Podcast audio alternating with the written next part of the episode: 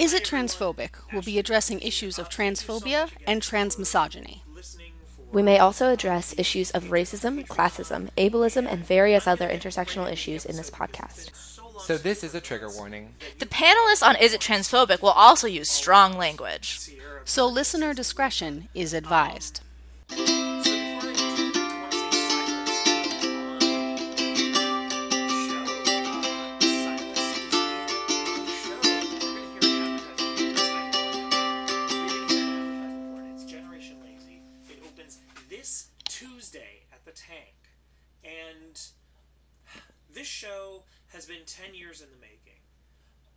Started working on this when I first moved to New York City. Uh, I've always worked more than one job. I've always worked essentially retail or in some way people facing. And it's not always easy, uh, especially when you see, like, about 10 years ago is when we started seeing a lot of these uh, articles saying that millennials are killing this business or that business. And so for me, this, this play is incredibly personal. I've had to write it and rewrite it based on all sorts of political factors. Um, there being health care readily available thanks to Barack Obama. There suddenly being a threat to that health care thanks to Donald Trump. Uh, the fact that I've had to rewrite an entire speech. The president is a character. And it started off as George W. Bush. Then I had to rewrite it for President Obama. Now, well, it's definitely honestly i think that this is my favorite speech not because it's good or i'm happy with what he's saying but because i, I think this one hits the hardest. And basically i'll let the ad do its thing. I'll let silas and i do our talking. But i want to warn you we started this we did this recording a couple of um, maybe a month and a half ago. Uh, i know in our patreon exclusive chat we actually talk about marie kondo. Um, because information just moves that that quickly. So thank you so much again. We will be able to update a lot more regularly. Um, the things that you should know about me is at the end of April, I'm going to be out in uh, I'm going to be out in New Hampshire.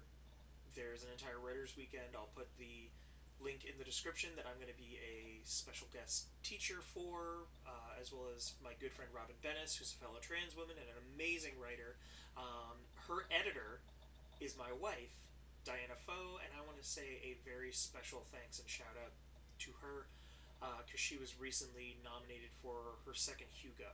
Uh, while my wife is a cis woman, it's still one of those things that I'm incredibly proud of her, and I think it's amazing. And she's always looking for diverse voices and voices that don't often get heard in sci-fi. So, shout out to friend of the show, Diana Pho. Um, and yeah, I hope you enjoy this episode. There will be a lot more to come. Thank you all so much for everything that you do. Thank you. Are you annoyed that millennials are being blamed for the death of napkins, diamonds, personal submarines, Applebee's, Toys R Us, and every other industry? Do you or someone you know have crippling debt, no time for anything because you work multiple jobs but still can't seem to catch a break? Do you search the internet for symptoms to see if you need to go to urgent care rather than schedule regular doctor visits? Well, we don't have easy answers, but this play may be up your alley. Generation Lazy is a satirical comedy about the economy and the millennial or give me generation. Margaret Chatterley is a 30 something year old woman living in a tent in her parents' backyard, holding down two minimum wage jobs and one internship, and is utterly convinced she's dying. Whether from the stress or the absurdity. As Margaret struggles to get enough hours and pay to justify her existence, she may just take some drastic measures before society slowly crushes her. Generation Lazy is happening April 9th through the 12th at 8 p.m. at the Tank, and that's right in New York City, right on 36th Street. If you want more information as well as to purchase tickets, visit generationlazy.com. That's generationlazy.com. If you want to find more information, including uh, more information about our director, Emily Rose Parman, uh, our producers, myself, as well as Laura Fox, you can check us out at generationlazy.com. That is generationlazy.com. The music from this ad is Dreamcatcher by Kevin MacLeod. You can find more at incompetech.com.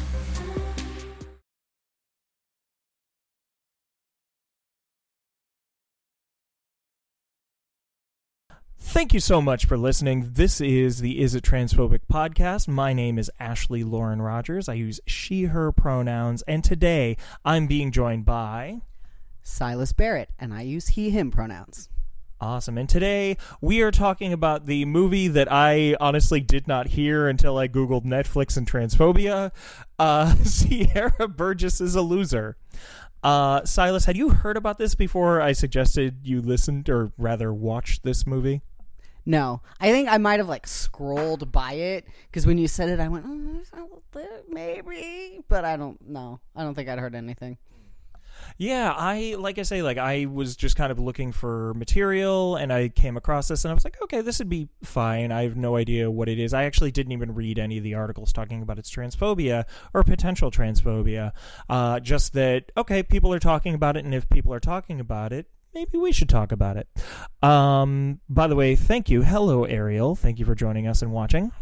Um, so what are your immediate impressions? Let's not necessarily get into a lot of the the transphobic stuff yet, but like what what how did you feel about this movie? Okay, so I have two. The first is that the the actress who plays Veronica looks a lot my, like my youngest sister, and it was really distracting when I was trying to watch. And the second one, I think, and this observation uh, can sort of apply, like, can sort of uh, inform a lot of what we're going to talk about. But the thing that's weird about teen movies, movies about teenagers in this sort of genre, is they're written by people who are not teenagers. So even if they sort of do their due diligence and do their research, they're obviously going to tell stories that somehow relate to their own teenage experience. That's, you know, generally why, or at least part of where they're coming from. So you get this really weird hodgepodge of like sort of very accurate to the moment sort of yes this is what teens are really like and some really things and you're like that is like 90s teens not you know 2018 teens and it's I, I saw that a lot in this and i think that some of the like transphobia and other problematic things some of them struck me as coming out of sort of a this is how people talked in the 90s but i know that kids are still talking about gender and things like that so i should probably put that in but i don't actually understand the nuances of how that conversation has changed for you know people who are still in high school. And you know other things. yeah, there there was a lot of um like how how can I put this? Like it it there were a lot of problematic elements beyond just transphobia that I noticed too, and and a lot of it was just sort of it, it almost felt like people didn't notice it like not didn't notice, but it almost felt like they, they like because you know that with something like this, where there's a big enough budget that it's passed through the hands of a lot of people, uh, people have probably added things, people have probably taken things out, and I don't know how much of it is reflective in like just kind of what you were saying that idea of like this is someone who is older reminiscing about their childhood and maybe doing some research and talking to the youth about what they're up to and what they're what what's being talked about, but at the same time, it just felt really disconnected and old. Yeah, um, especially when the adults are talking. The adults always talk to the children the way the script writer was talked to when they were a teenager, and it, it can often it, like really throw me out of the moment. You know, and, and this movie I actually think was better than a lot of teen movies. Like the way that the texting works and the way they you know sort of critiqued selfieism like in a real way and not in a sort of like teens are so vain and sexual way. Like a, a, lot of the things they actually felt like they hit a little bit better. And then like her parents, I was like these these are parents that we had. Like these are like not because her parents shouldn't be that much old. Like they should be just on the cusp of between baby boomer and millennial. so they should be more like us, and they're really not. And I thought that was like really interesting and strange. I mean, I so the the things that I actually really enjoyed. There was uh, particularly talking about the because the whole the whole point of the movie is it's sort of a modern day ish Cyrano de Bergerac story, and so it's one person uh, who is the the smarts talking to the person that they are attracted to, but using someone else's uh, visage as their um like as as the sort of like you're going to say this because it's going to sound amazing coming out of your mouth because you are already so attractive. Um and I what I really loved was there were a lot of good modern day adaptation moments of it like specifically the the lag. Like that was good. That was brilliant. Like That might have been the cleverest thing in the entire film. That yeah. Should I explain what it, what it is? Yeah. So they he wants to FaceTime with her, but of course she's been texting as her real self and then is pretending to be the other person. So they set it up so he can see the the, the face. Which is like it became wrestling so he can see the face of the, the person he thinks he's talking to. And then the the Cyrano de Bergerac the character um Sierra is saying the words and they and she just like retroactively mouths them so that it looks like she's saying them and there's just a lag between the video and the audio. And I was just it blew my mind. I was like somebody actually put some thought into how do we like how do we make this work? Because it's so hard right? You can't you're not exchanging love letters and all phones have cameras in them now. So you can't really just be like oh i just can talk to someone for a long period of time without ever seeing their face. And i, I thought that was really good Well, and the the inciting incident because I realized as we were describing this, oh, we got a little bit of ahead of ourselves. So people who haven't seen it, uh, a, we're going to be spoiling it, but b, um, the whole caveat with this was that they uh, essentially the the popular pretty girl uh, this guy walks over to her and tries to hit on her, and so she gives him Sierra Burgess, who is, as the title would make you believe, a loser. Uh, it gives her, so she gives him her number instead. Uh, so he starts texting with her, but she pretends to be this pretty popular girl. And so that's where we run into this. Basically, she agrees to help the pretty popular girl with her grades uh and or wait because it was something it was it was her college boyfriend dumped her for being too dumb. So and that comes around in the plot later but we'll get there. But yeah so she was like make me sound make me know about plato and stuff so i can impress a college boy. Um, it's sierra's idea. It's sierra's whole scheme. Yeah. like basically Sierra finds out that she's been dumped by her college her college age boyfriend which how old are these kids? Are they ju- juniors? I mean Juniors. I, think they're juniors, but they might even be seniors. It's sort of hard to tell. What time does homecoming happen? Because homecoming is a football thing, and I don't understand what it is or when it happens. So, like, if they were like early in their senior year or end of junior year, I think, depending on what time of year homecoming happens. Because that was that was not made immediately clear and so in my head these were freshmen even though that makes no sense. Uh, but i'm just like i'm seeing them as freshmen and then all of a sudden it's like oh my college boyfriend. It was like jesus. Like yeah. like so so for me it was just very like a there was it was bad on so many levels uh but then it was like okay um so she starts so basically she has uh the the pretty popular girl do uh, uh take some pictures and do some things. Nothing bad. She does offer for some reason like the whole like oh yeah you know i can send you some nudes you know. Ah you're so not normal. Why would you not want to send nudes? It was just yeah it was really sketchy. Actually, g- given the the the plot line for her and her boyfriend, like that made sense to me. And she she literally offered after she was like crying over like her mom and sisters being horrible to her. And so in that moment I was like, "Oh, this is like a self-deprecation moment." She's like, "I know what I'm good for. being naked in a picture. I'm not the smart one. Both of my mo- my mom has been on my case about this. My boyfriend dumped me because he said I was stupid. So that kind of made sense to me. That seemed like her like a very sort of realistic reaction, especially for someone her age. Yeah, yeah, I see that. I, I just feel like a lot of the, the changes were not earned. Like, and that's the thing. Like, like she was so apex predator, not not a, uh, not in the same way as her boyfriend, but like apex predator. Like I'm the I'm the queen bitch. I've got a best thing to say to you, and I'm mean, and you suck, and there's nothing redeeming about me. And then of course there's something redeeming about her, but. I mean, I don't know. I kind of liked her journey better than Sierra's, really. But the whole the and this is one of the problems with Netflix Netflix specials and, and movies that they make in general. or just a single net flick. Yeah. All of the flick or one flick. Yeah, just And- because they're so formulaic. Yeah. Because they look at all the you know information about what people are watching and they just cherry pick it and smush it in and then they go here you love this and it kind of works right you you know you get a lot of things that people are kind of crazy about even if they aren't that good like Stranger Things I mean, I love Stranger Things, but I, I hear what you're saying. Yeah.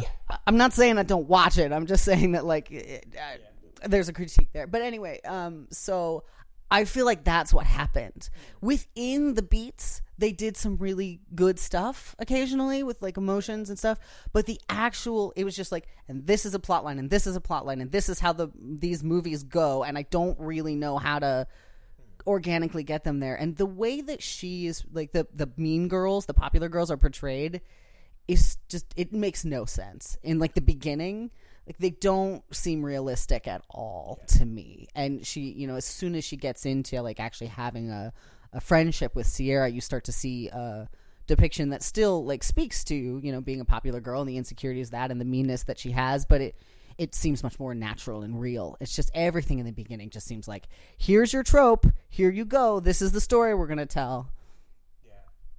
Yeah. I, I almost died when she calls her Frodo. She's like, "Get out of the mirror, Frodo," and Sierra's like, "Actually, I think you mean Quasimodo."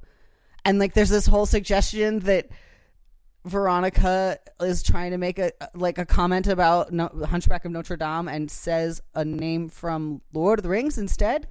And this speaks, I think, to this. I, I made all these claims about how teen movies are, are written by, and as now a 33 year old, I'm same age as Batman. I've realized that I can no longer be sure if it's not what the way it's. I was like, she knows what Frodo is. Like nerddom is main culture, but then I was like, no, okay, how old is she? Like to to kids that are in high school right now, are those movies like old movies that no one would be caught dead watching? I don't actually know. So I'll be talking about uh, talking about the Marvel Universe Spider Man. like, hey, have you seen that old movie Aliens? Like, yeah. Yeah, but he does that all the time. He references movies and he's always like, this old movie. And I'm like, you've clearly seen all of them. Stop lying. Like, he's just trolling Tony. Uh, he's just like, you know what'll make Tony feel really uncomfortable? If I insinuate this movie came out when he was my age, as old. Well, I think okay, so so just on the but on the note of the Frodo thing, and I didn't. I was kind of at that point, like I was listening, I was watching. I did give it a real, honest watch, but at the same time, I was kind of like, uh, it's not gripping me yet. So I'm kind of like my my my my my my. My words are not coming out today. My mind kind of wandered. Um, and so in that conversation, it was just like, okay, I remember hearing you're called Frodo, and then like, I don't know if it was like, go ring the bells, Frodo, or if it was like, "F- get out of here, Frodo. Because if it was just throwing out Frodo, then Sierra's just adding more insults to herself. It was like, okay, so that's another person you can be. Like, what? like, I mean, maybe she did mean Frodo. Maybe she's calling her a hairy-footed, tiny person in like I don't I don't know like that is gonna go to Mount Doom like I don't know yeah where where was the train of logic in this but yeah Yeah, yeah I don't know. It was no. She told her to get away, like get out of the mirror, Frodo, before you break it. And so Sierra's response is like, "Oh, you mean Quasimodo, who was like so horrendously ugly that like he would shatter mirrors." Mm-hmm. Which I don't remember from reading Hunchback of Notre Dame, but that was a long time ago. I, I this is like, are you smarter than a high schooler? Like, no, she's read it recently and I haven't. Um, but I think I think that was sort of like what the play was, which it, like if she was just calling her Frodo, like that makes sense to me too. Like, I think generally most people, if they called you a hobbit, would mean it as an insult. Like, there's a small percentage of people who would mean it as a compliment, but that's a very specific group. So I was like, I was just ready to go with it. I was like, at least it's a modern reference. Yeah, yeah, yeah. No, I agree. Um, so I'm curious about like, all right. So let's get into some of the the transphobia. Um, it was not as bad as it could have been, in my opinion, but at the same time, it was very present and constant, and that's kind of how I felt it was. Um, I wrote down every time that I noticed something. I'm going to pick up my notes. Um, basically, so immediately, immediately, five minutes in, uh, trans people are a joke. Like they they made some sort of I forget what it was, but one of the popular girl's friends says something like, "Oh, are you gonna write about a poem about how you're a like you're you're trans? That's so progressive of you." like, uh.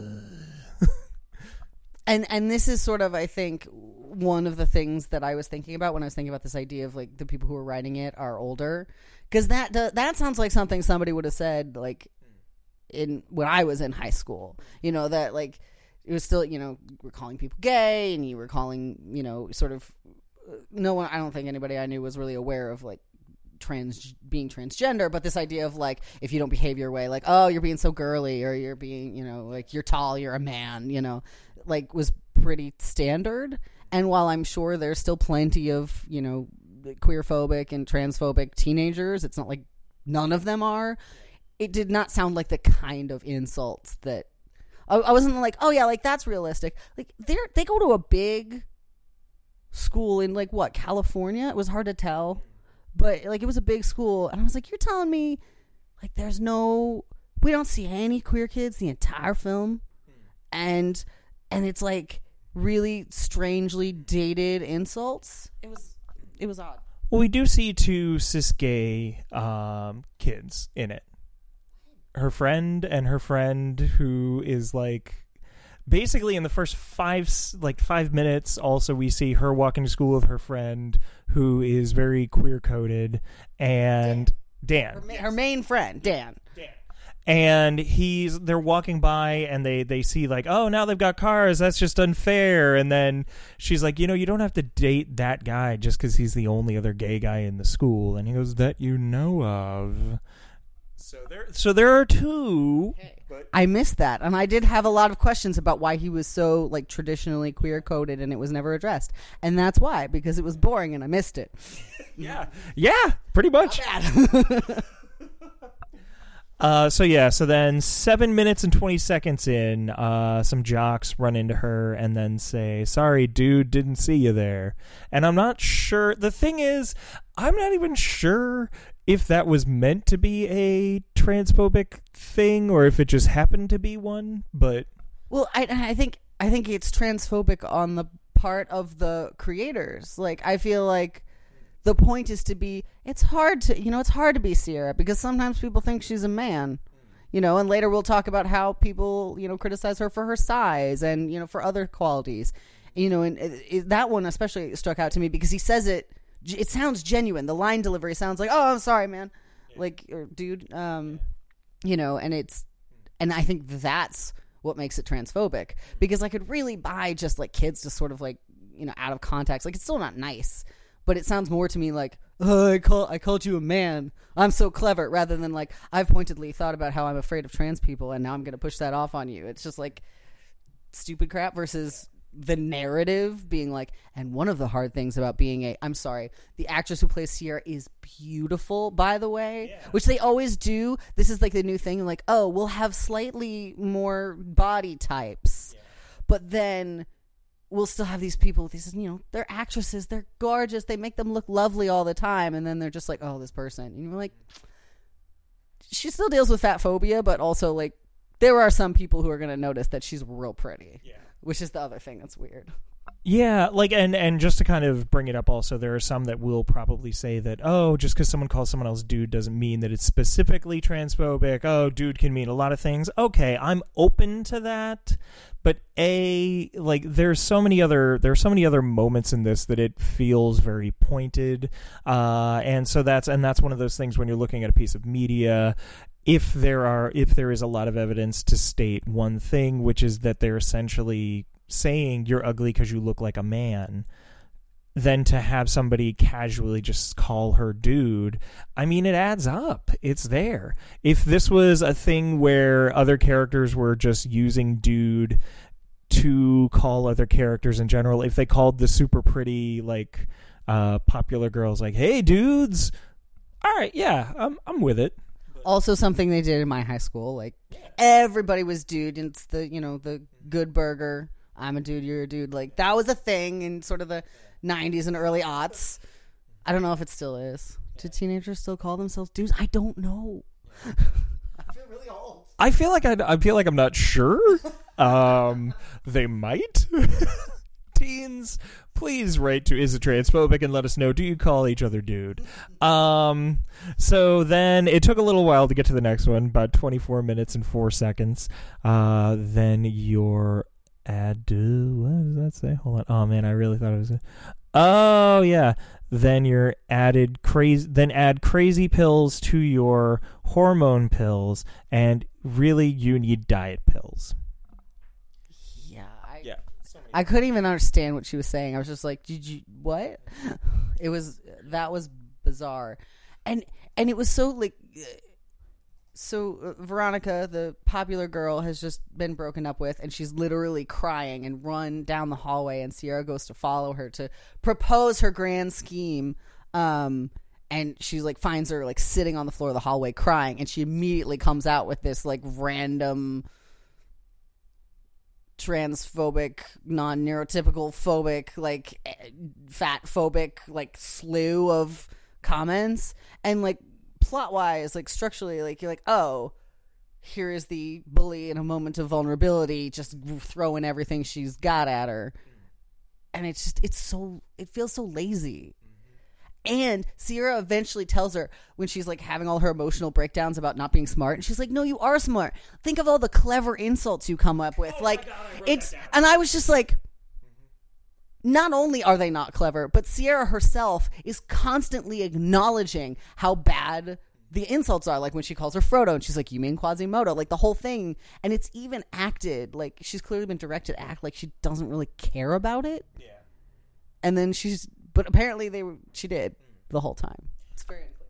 I mean, I, w- I will say I did like that she kind of played it in a way that was very like, all right, yep, this affects me, but whatever, I'm used to it at this point. Because it did feel very realistic as opposed to like if we were just watching somebody just constantly getting berated and constantly just, oh no, which I'm not saying that's not a, a very natural way to respond, but from a narrative standpoint, we've seen it, it gets boring. Uh, from this, it, it was really, I hated that line because exactly like these were not good. These were not. Hold on, what did I write? Uh, let's see.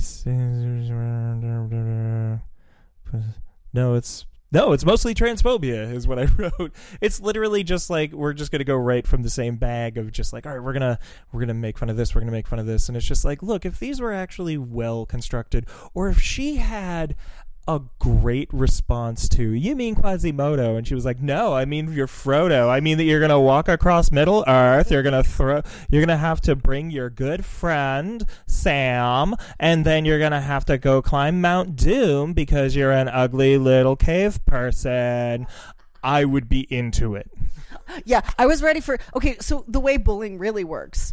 So, you know, they all went to a pool party back when they were like nine, and, you know, Sierra, they, they decided Sierra had big feet. And so everybody's been calling her Frodo like all this time. Like, that's bullying. Like, that's the real deal right there. Yeah. not kind of maybe thinking about Quasimodo. And then I got to tell you, if I am insulted, okay, just we got to come back to that. If I am insulted by someone and they've messed up the insult, and maybe, yeah, in a moment of like, I'm going to show that I'm better than you. You mean Quasimodo. It's just like, You've just insulted yourself again, friend. You've just clarified that I meant to say Quasimodo when I'm insulting you. This is not a good tactic, which they don't play up at all. like, yeah. Which, if they went with it, if they played that up and was just like, God, I really thought I had her and then I didn't. I, okay. Right, because she comes back and she's like, I mean that I'm going to stab my eyes out if I have to look at your ugly face anymore. That's what I meant. And I was like, okay, that actually was a good comeback. I'm like, I don't actually care, okay? You're ugly. Yeah, but I don't care you're ugly. It's not like does not qualify as oh, but you come up with such good comebacks and insults. No, you don't. It's effective. It's not clever. No. Not in the slightest. Um, okay. Don't put your hands on thing. Oh wait. Yeah, don't put Oh, don't put your man hands on the on the railings. yep. That was weird too. I- It was literally, honestly, the way I read that, it was literally just an excuse for the um, writers and production to be able to continue to take jabs at Sierra for quote unquote looking like a man. Which, wh- like, where does that come from, right? Like, if she was super tall, I know that girls who are really tall often get that sort of like, you must be a man thing.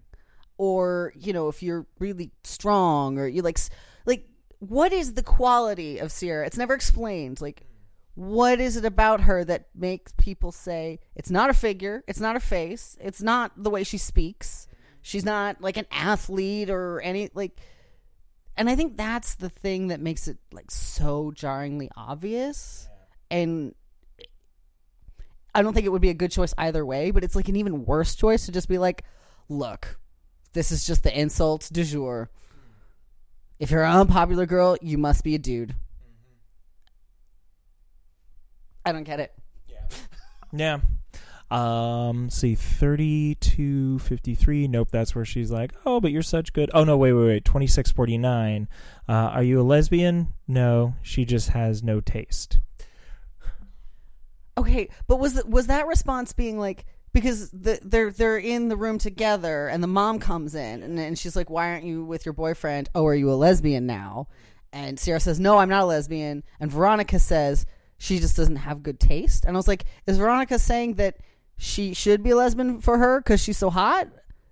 Was that is that what she was saying? I'm like crazy. Did I make that up? It, it was just to just to throw that out. Yeah, I know. I know you're. I know when you say crazy, you mean like yeah. That's, I'm working on removing that from my vocabulary. I apologize, everyone. It's all good, but yeah, yeah, yeah. Um, I, I think, um, yeah, like I, I, I agree. Like I was very confused by that, and it was just like, why would you? Uh, I don't know. It just felt like another reason just throw an insult of like, oh, so trans people and also lesbians and also just yeah, fuck it, the smorgasbord of, I almost said smorgasbord. That's not a word. Smorgasbord of just garbage anti-queer insults. that make no sense. Like they're not even clear, obvious. They're just a random jumble of nonsensical insults with like queer coded bigotry in them. Yeah. And then, and I wonder if this was somewhat by design at this point. We're at 36 minutes and 58 seconds. Uh, she is talking to, and I can't remember his name. All of them were very forgettable, in my opinion. Uh, the dude uh, that she is catfishing. Jay? Jace, maybe. Yeah, it's it's a name. Um, him, and this is the first time that she's talking to him on the phone, and she says Jamie, and she says, uh, "I have a cold. It's kind of mannish." Uh, it's talking about her voice, and I felt like that was the one that was earned. yeah, because the point is that she has internalized this insistence that she's like a dude and that's how everyone sees her. So she's sort of oh yeah um it sounds bad because it's me. I mean it sounds mannish because the phone. Yeah yeah. And like that was actually a moment where i realized like that illustrated for me that she was actually internalizing a lot of this stuff which i sort of assumed she was but you hadn't seen it yet. And and I think that there's a lot of it that um like not only is she internalizing it, but like that that idea of I, wonder if this was by design that they kept using a lot of these like you're a man, you're manly insults so that she could have that moment, but this is such a small moment and to be frank, if this was the only moment that this popped up, I would have been like, yeah, but it wouldn't have been that bad. It would have been like, all right, whatever. But it wouldn't have been like that. And I, I don't think that we needed all that other transphobic garbage to lead up to it. it really doesn't have any bearing on the theme. Like, there's a lot of so, sort of specific, like, fat phobia that's ta- tackled. Some of it well, some of it less so. But they have in in that same conversation, he responds by talking about like I forget exactly how he, but that there's more to her voice now, and and the implication is that it's actually a compliment. And she goes, "Are you calling my voice fat?" And I was like, that you know like that feels a little more earned like we've sort of established why you know sierra's you know different ways in which she's sort of dealing with you know these sort of sizes um, issues and, and and prejudices and it comes back around she actually has a journey with that that she addresses with her parents and she addresses with her friends so that i thought was really good i was like why do you need this other stuff it doesn't make sense. It doesn't go anywhere. Whereas, like most of the other things that she struggles with, at least have some kind of payoff by the end of the movie. Yeah, I, I completely agree. Um, all right, the next thing I have on here, um, 38 minutes 43 seconds. Fun? What did I? Oh man, I'm terrible. Fun movie. Oh, favorite movie. Him, Die Hard. Nah, just trying to be manly for you. And I actually kind of like that. Like that was uh, like that's not necessarily transphobic, but I wrote it down because I was like, actually, I kind of like that because there are a lot of people that say Die Hard is their favorite movie, and it's not. It's a good movie. I enjoy it. It's great to use as a tool for how to write a screenplay, but it's it's fun. It's fine. It serves its purpose. Well, that was actually a bit that I thought the movie uh, seeded some good things and never had sort of the payoff because like the jock with the heart of gold is that sort of standard teen trope. You know, it's in all the makeup, the makeover ones, and like you know they bet him that he couldn't get her to go to prom with him and then in the process he falls in love with her kind of thing. So it was like and and the thing i liked about the character of jamie is that he was actually very you know in a very modern way like very you know he struggled with the kind of person that he was and you know worrying about what the other guys on the football team would think if they found out that he was you know deep or whatever but also being really honest that he doesn't he hasn't internalized that it's better to be this sort of standard manly thing and that he's really excited to have found a girl who he can talk to in this sort of more honest way where he can say like no it's not actually die hard it's i forget what he says but it's uh, something sensitive I- as i remember. I can't remember what he what he said it is but it was definitely like not a you know a sort of stereotypical like boys film. And later when he's on the the one date with um Veronica. Is that her name? Wait.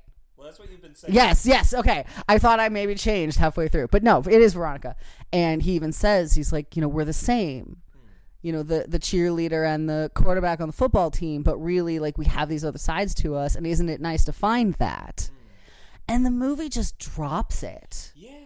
They don't go anywhere with it. Like he was my favorite character because I was just like, like look at this well-adjusted young man. Like he doesn't make zero mistakes, but he's he was a really great character, and his t- brother's real cool, and they do some weird stuff with that. But he's good.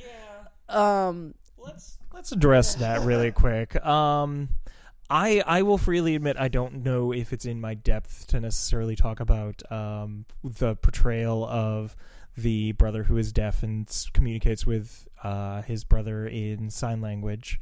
Um, but then later on, shit pizza happens. Um, I I will. F- I and again, like I will freely admit, I laughed, but I was kind of like, I don't know. This feels like, I don't know. Yeah, yeah, that that is, you know, Sierra does a couple like really bad things, but she gets called out for different things that actually aren't as bad as the stuff she gets away with. Like even at the end, like here is a, an older brother with a younger brother who is you know deaf or hard of hearing who communicates via sign language who he clearly has a very like uh, nurturing relationship with and he doesn't ever call her out on the fact that for a while she pretended to be deaf in order to keep up this ruse that so she can't speak to him in her own voice because he'll know it's her. He claims that he'd always recognize her voice. So she has to pretend to be deaf. And he never says anything about it. When he finds out, he's mad that she tricked him. He never says that. And if it were me as an older brother, that I mean, you know, like uh, I can't speak too much to you know uh, disability and, and and that sort of thing because it's not a part of my life. But that would have been the sticking point for me. Like, that's not okay. Yeah. Well, and and I think that's that's one of the things that like really did kind of stick out to me. You you pointed it out is that like she never really pays for the bad things. It's just sort of there's this like one thing, and it's bad, but there are a lot worse things that happen throughout this. And I think part of that is by design because it's based on Cyrano de Bergerac, and as much as like people want to update certain stories, you kind of need to completely change it and you kind of need to completely subvert it and not just put the beats in and figure out fun new ways that this can work.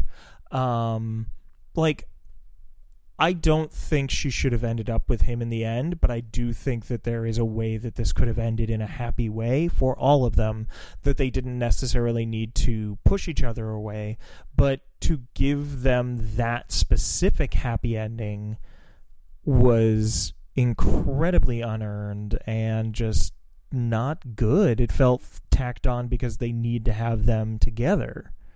And very much like you were saying, like I'm this is not uh, a, th- a thing that I have to deal with, uh, but at the same time, this is something that like I like my so my my older brother has a cognitive disability uh, and so we have had to go through a lot of different things with the state and with a lot of other so like there is a certain amount of different it's a very different issue that I've had to deal with and it's not even my issue specifically but it's a different issue that my family's had to deal with um, and if somebody makes fun of someone for that like I'm a lot more defensive about it because of that like yeah yeah They should have. I, I had mixed feelings about Ladybird. Hmm. S- And the like very ending when she goes off to college, I think is really bad. But the like pre ending where she sort of reconciles with her friend after she's sort of, hmm. You know, done all these horrible things and kind of ditched her to try to be popular and try to do all of these other things. And they're sort of like, hey, like we're teenagers and it's confusing. Isn't it confusing? I'm sorry that I was mean to you. And they kind of like you you know they don't unconditionally forgive but they sort of address these issues and they realize that they're you know important to each other the whole time and what i wanted was i want you know it's it is implied that kind of everybody is friends now by the end the the friendship between veronica and sierra i think is is the is the heart hmm. of the film and i think that that should have been the reconciliation that was focused on not the one with Jamie. Like just throw in a little bit at the end where he's like, "Yeah, I'm still mad at you, but I kind of like get it, and I, I you know, I know you're a good person." The other one, like, let's kind of work on a relationship, and you kind of leave it at that. Like it's, but it's got to do that fairy tale thing, right? It's this. Everything you did was kind of wrong, but also this is kind of someone you're fated to be with, and he did fall in love with you, and that counts, even though it was all a lie and you tricked him into kissing someone he didn't know he was kissing, which is really problematic in real life, but in fairy tales, very sort of standardly acceptable as a romantic turning. And I feel like it just it got too caught up in that and didn't even realize the bits of it where it had told a really good story and touched on some really good themes. Yeah. Like I would have been very happy if by the end he even if he still took her to homecoming and he said, "Hey, look, we're going as friends right now because I need to get to know you as you." And you got to do you you did some really fucked up stuff that we got to talk about. Let me show you how to sign I'm sorry so that you can say that to my brother. Then we'll hit up homecoming. Like I'm into that. I, I'd be I'd be cool with that. Like that would be that would be not the ending that people would expect. It would not be the ending that people are like, and it would not be a forced ending. It would be the like, oh, yeah, I guess that's yeah. You gotta you gotta kind of deal with that, but I'm not cutting you out of my life because there is a part of you that I really do enjoy, but I need to get over the fact that you did this stuff. Yeah. Yeah. Well, and, and it, in sort of the modern dialogue, this idea of you know sort of taking responsibility for your actions, we've moved away from this sort of if you're genuinely sorry and you apologize and sort of explain why you did the terrible thing you did, that's then forgiveness is kind of owed to you, and I. I would like to see these stories actually be like, no, because you know he does care about her in some ways because you know some of what she did is like the reason that she made these mistakes is somewhat understandable. She gets the opportunity to fix it the opportunity to build a new relationship. It's not just like okay we'll just overlook all the bad things you did because said you said sorry and just focus on the good things which is like such an oversimplification of real life There was, uh, and I know that you'll enjoy this, but there was a an episode of um, uh, Avatar: The Last Airbender, and I forget exactly what happened because it's been that long, and I need to rewatch the series. Yeah, like and um, Katara, somebody did something terrible and apologized to Katara, and Katara said, "No, I don't accept your apology," and it was just this really like people were like, "Well, he he apologized," and she was like, "Sometimes." Just because someone apologizes doesn't mean you have to accept it. Uh, they also did this with BoJack Horseman. Uh, BoJack Horseman spoilers coming up ahead, but in BoJack, uh, he goes to meet his old writing buddy so that he can apologize because he basically uh, kind of like took all the glory and ruined his life, and now his writing buddy is dying of cancer, and so his writing buddy just basically says no no, I'm going to be gone. I'm going to die. And you're going to have to deal with the fact that I did not forgive you. And it's just like, yeah, those are powerful moments, but you know what? Those are so real. And I don't think that they should have done that here because this is not that story. This is a story where happy endings need to happen, but I think that there's a happy ending to happen without forcing the relationship. Yeah. Let me see if there's any other. I know there are other things I wrote down. Um, let's see. I'm. Oh, yeah. She also tries out for the boys team, the boys track team for some reason. I mean, I guess yeah, okay, but that was another plot theme that they dropped and it also reminded me of like uh, a millennial wrote this script because there's the whole thing where she's going to the guidance counselor and being like how how do I get into college? I have perfect grades, and the guidance counselor's like, "Well, do you have a social media presence? How many like vol- how much volunteer work have you done?" And she's like, "But I'm smart." And I was like, "That is so real, though." I remember my college applications and to like going to college in 2004, so applying in 2003 and then being like colleges don't care about your grades as much as they used to. Like how many ex- extracurriculars do you have? And i know people who that really sort of caught by surprise. Uh, granted it could still be that way. I don't really know what's going on with college applications these days. I'm old. But the the the little sort of like where are they now bit they do at the end. And they okay no her friend uh dan they say that he got he talked his way into an all girls school. what? Yes.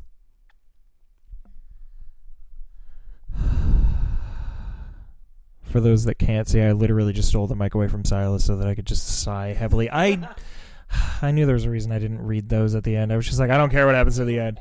Rocks fall, everyone dies. Um, but Yes. yeah. Um. Yep. Shit pizza. Um. Oh. Okay. I did actually really enjoy. Are you a catfish or a canned fish? Because that was at least like. Well, that was great because, like, a yes, it was a clever line, but also he was calling her out without calling her out, and like he was pushing her to do it, but he was also calling her out. It's like, look, you're catfishing this guy. Just, just if you're doing it, just do it. Just if you're gonna do it, just do it. Okay. Like, I kind of liked. We we should also talk about how Dan is very much the like magical queer black friend who's just yeah there it is. It's like he's a stereotype. The guy playing him seems to be having a great time. So it's just like yeah all right I'll, I'll give him that. And it's good to have representation but ah no not like this I think we all, all, all queer people who are also want to be actors have that problem. You're like, I want to be realistic and represent, and also I want to prance around and just do whatever silly crap I want to do and get a paycheck for it. So I'm like, I don't blame the actor at all. I think he has a great screen presence, but that character was just like every stereotype on one character with like nothing else going on other than the charisma that the actor brought to the part. But he also makes that joke about her being a hermaphrodite. That's right. Wait, did I not write that down? Did I- oh wait, wait, hold on now. Uh, even if I say she's a hermaphrodite, yeah. What what was that in reference to? Because that was uh, about an hour in. he was he he they had just introduced her as the fake deaf person and he was like with his eyes like what are you doing this is how you decided to handle it you're going to pretend to be deaf so then he says to um to the to the boyfriend material To Jamie, Jamie. I love how I I was like I'm going to know them, but I won't remember them the entire time. So he says to Jamie, he's like, "She's deaf. She can't hear me, even if I say she's a hermaphrodite." And says, "No, I mean she's not. Like she's all lady parts, but you know, like like he, he's just trying to to yell at. He's just trying to make her uncomfortable because he's." calling her out for this terrible decision she made which is a terrible decision and she shouldn't have done but again the movie was like what would possibly embarrass someone? Hermaphroditism. Let's talk about that. Yeah. Which which also just in general, uh, if you're listening and you're not up on the terms, uh, for people that uh, essentially we we use the term intersex for uh, for folks and not hermaphrodite. And the fact that they threw that in is also just like further the fact that they're just like, yeah, we're gonna like just make it very clear that we don't give a shit about the queers and in general. And it just it it it you could probably find a bingo card of how fucking terrible this was to LGBT represent LGBTQIA representation. But fucking hell. Um, did you have something else to say about that? I mean, it just strikes me particularly because, you know, there's a lot of when you- when you when you sort of witness like transphobic jokes and jokes at the expense of queer people, like beyond the subject matter, there's sort of like a style, like a way you tell a joke. And the thing that gets me about this particularly transphobic thing that this movie has done is like the jokes aren't even objectively like removing the subject matter done well.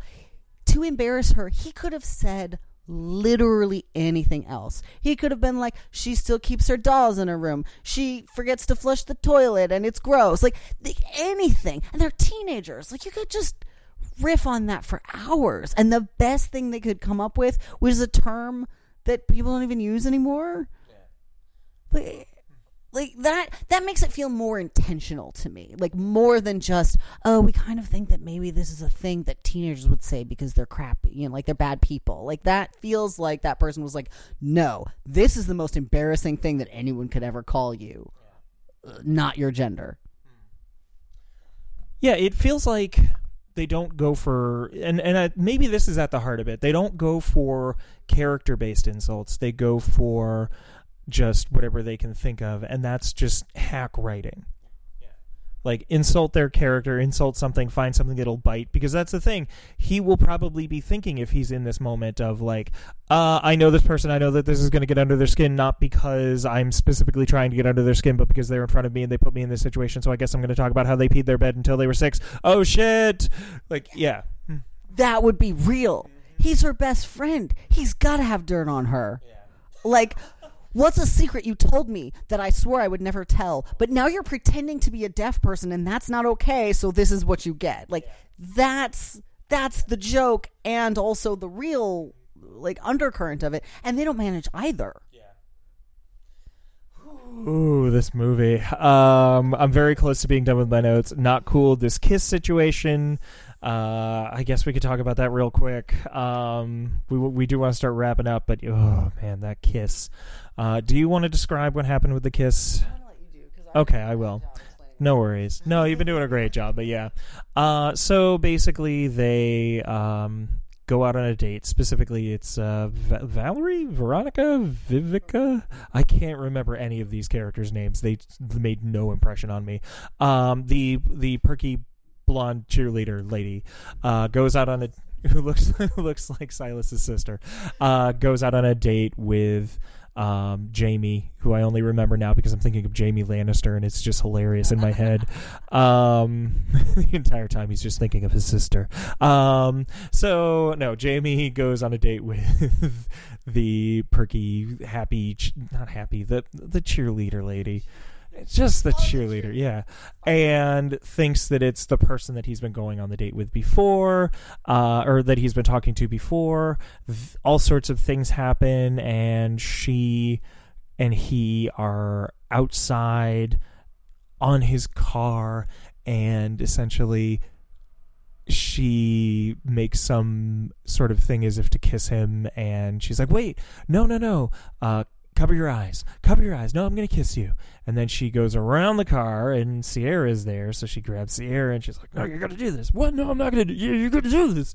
So she drags Sierra over there, uh, and then there's a whole bunch of moments where it's like he's about to pull the hands over his eyes, but they stop him, and then Sierra kisses him, and it's supposed to be this great moment, but it's just kind of weird and awkward, but not in a teenage way. In a uh, But like I think that's the thing. Like it makes sense to me that a teenager in the moment would think this was a really good idea and be all caught up in it and be like, "Oh, we were so tricky and I got to kiss the boy that I like and all this stuff." And then only later in sort of like the clear light of non-hormones and like time to think about things going, "Oh, wait.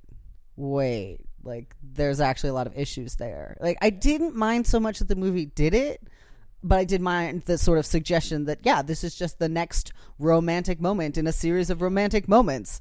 Like even in Cyrano, Cyrano de Bergerac, like the person knows which face they're kissing. The the girl, whatever her name, I don't remember her name either.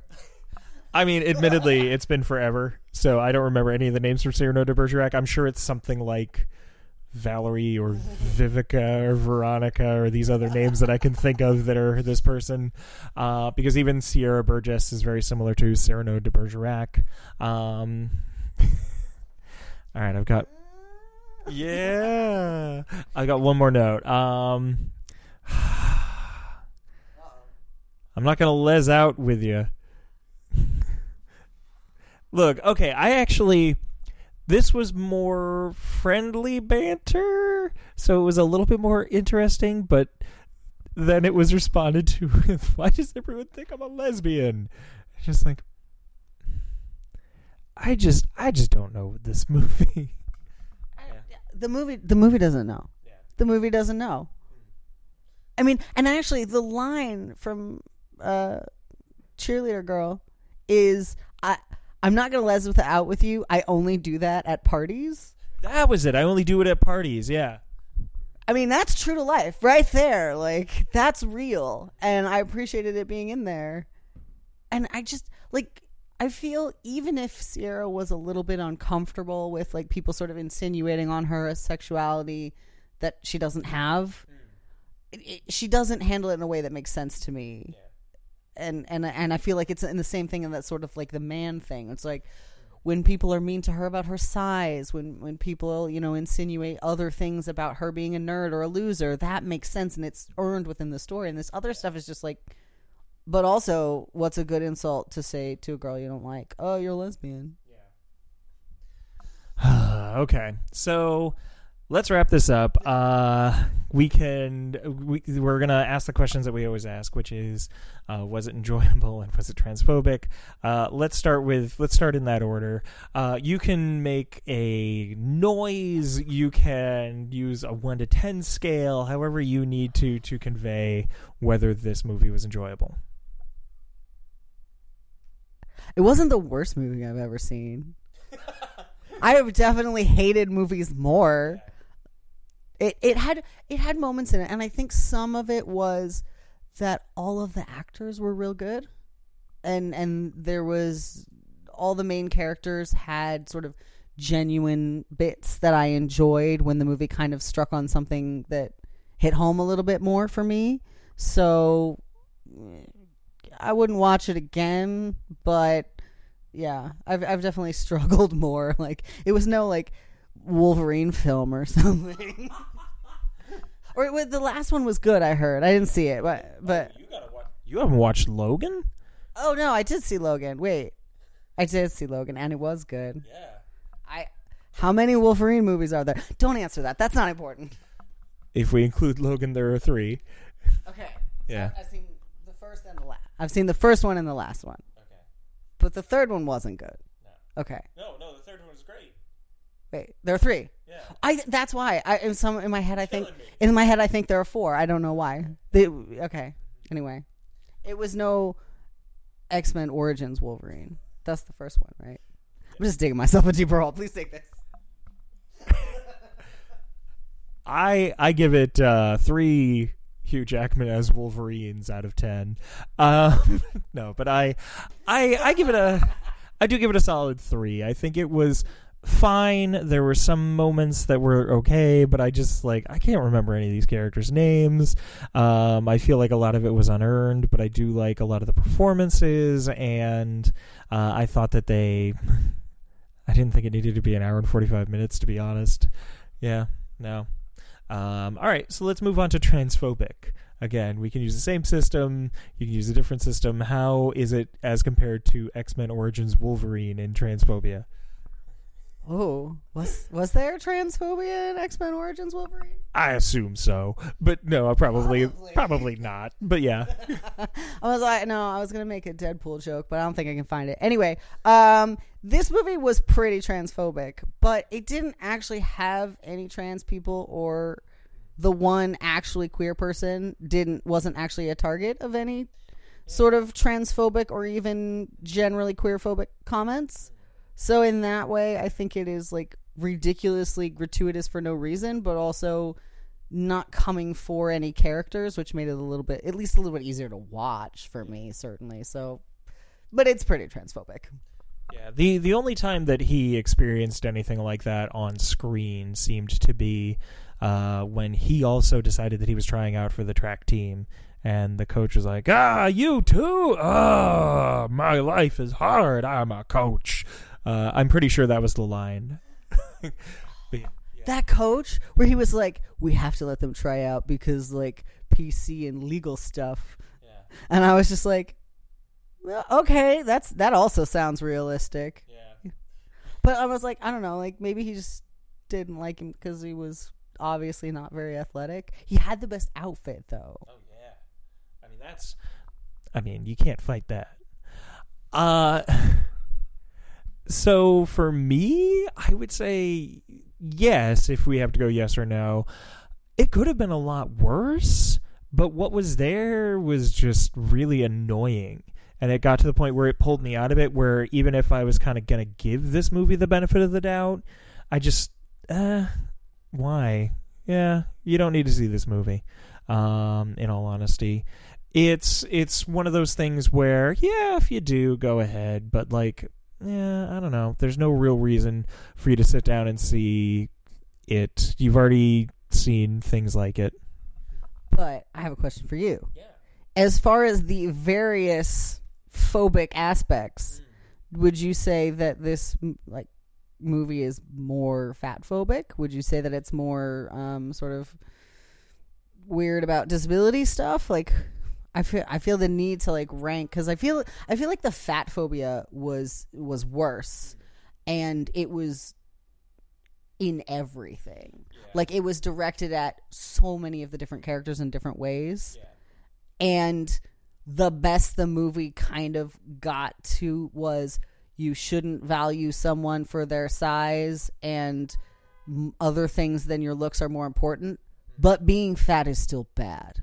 Also, we have a very loose definition of what fat is because and I, I think that might have been the most gr- like the worst part of the film. I mean, I will admit, uh, I because okay, as far as this particular film, because obviously, like, we don't want to get into any kind of like oppression Olympics, and I know that that's not where you were going with this, like that idea of like this thing is versus that thing, but it, with with the but talking about this particular film and how it handles all the other things, I think with Sierra, the fat phobia really wasn't there. It was kind of there, and it's sort of like ever present. But it was, as far as what Sierra's dealing with, she's dealing with a lot of bullying because of her looks, and maybe a lot of them are tied into her size. But for the most part, all of the insults towards her and everything that people say and do is very much making her feel like she is not a straight woman uh, and that's bad. And a lot of the the the, the fat phobia, and occasionally there's there's some thrown at her, uh, but a lot of the, the fat phobia and a lot of the the size ism, I guess. Uh, I think that's the term. I apologize if I'm using a wrong term, um, but a lot of that came from the cheerleader, her sisters, and her mother. Uh, and it's not necessarily that they were specifically fat phobic portrayals, but at the same time, it was a very. It didn't feel good. It felt like, yeah, like the, just even that whole moment where she says to her mom, like, "Dad's not dead," like, because basically the whole thing, like the the mother, you find out that the cheerleader who is very skinny, uh, her mother has been outlawing certain food in the house and is a very uh, is a plus size woman and very much like you can tell that her and her sisters uh, or like the the mother and the cheerleader sisters are based on like honey boo boo and that whole like uh, pageant queen type of uh, mother daughter relationships. And in that it was just very like okay i guess that's where you're going with this um but for me like and and again like it might just be because that's what i was looking for but like yeah like i i saw the transphobia way more and the rest of it there was at least like a little bit of yeah all right you tried to tie this up but like I don't, I don't think you did a good job, but you tried to tie it up. Um, but with the the transphobia and the intersex phobia and the just queer phobia in general, that was just sort of like it was looked at as this is normal it's mean, but it's normal. And that was really shit, in my opinion. Um, and then I've also got opinions about the the whole her pretending to be deaf, which was very quick, and I think that they, she needed to pay for that a little bit more. And we didn't even talk about the fact that she released the nudes of her of her now friend, the cheerleader, which is just fucked up on so many levels. But they weren't. It was just. It was. She just let everybody know that she got. It was a screen cap of her getting dumped. But so the only thing, like, it was a mean thing, but it really wasn't that bad. She just let everybody know by posting on her on um, the cheerleader's Facebook wall. Here's a screen cap of her getting dumped over DM. Yeah. And like mean, not great, but like pretty. Uh, we didn't even talk about that. This is really yeah. There's there's so much. The other the other quick thing, and then we will end it. Is that uh, yeah? She went to a party. She took uh, Sierra to a party. The the cheerleader took Sierra to a party. Her uh, the guy from college was there, and they basically banged. And basically before that, Sierra overheard him say that she that he had been negging. Which, if you're not familiar with that term, it's saying mean things and like negative things to your partner in order to get in as a means of control. Uh, it's used in a lot of pickup culture, uh, and essentially, like he had been negging her so that she would bang him that night, and then they did, and Sierra was drunk and couldn't tell her, and then he dumped her. So. And Sierra didn't even seem to feel bad about that. After I felt bad about that, but Sierra didn't even seem to care at that moment. The movie does not how, know how to do any kind of payoff in anything that it does. It was like this is way more important than like eighty percent of what happens to anyone, and it is just dropped. like most of these subplots could be a movie unto themselves and they do they just sort of just say like eh, whatever okay now we need to end. we need to end because we will keep talking about this. And as much as I'm sure there are some people that would love to hear more, I'm done with this movie. Um, so. Uh, tell people how to find you if they want you to. Are you working on anything that we should know about? Is there what's what's up with you, Sylas? That's a good question. I don't know. It's January. I I'm- I people always make their New Year's resolutions. I make my New Year's resolutions in April because the spring feels much more like a new new part like starting over than January does. Uh, but you can find me uh, on uh, Facebook, Sylas Barrett, on um, Twitter and Instagram, uh, inland.sailor, and you can find my work on Tor.com. I do a lot of uh, writing for them, including a weekly series called Reading the Wheel of Time. Awesome. Uh, so for me, you can find me on Twitter at Lucretia Dearfour, L U C R E T I A D E A R, the number four. Uh, you can also find Is It Transphobic on Twitter at Is It Transphobic, uh, on Facebook at the Is It Transphobic podcast. Generation Lazy, which is going up April 9th through the 12th. It is a piece that I'm really excited to be premiering. Uh, and my friend Laura Fox. Actually, funny enough, uh, Laura Fox read the piece that we recorded written by Sylas uh, called, remind me, what was the name of that one? My teacher, my enemy. My Teacher, My Enemy, which you can find in the backlog of Is It Transphobic stuff.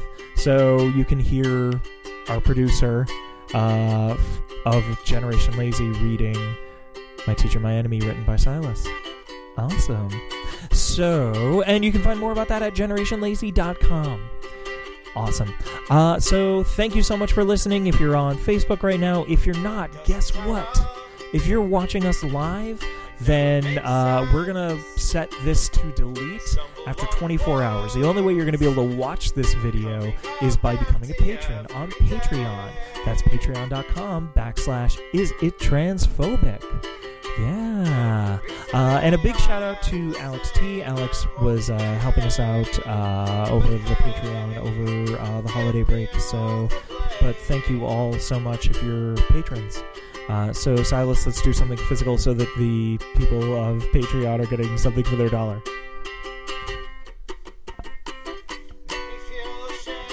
Yeah.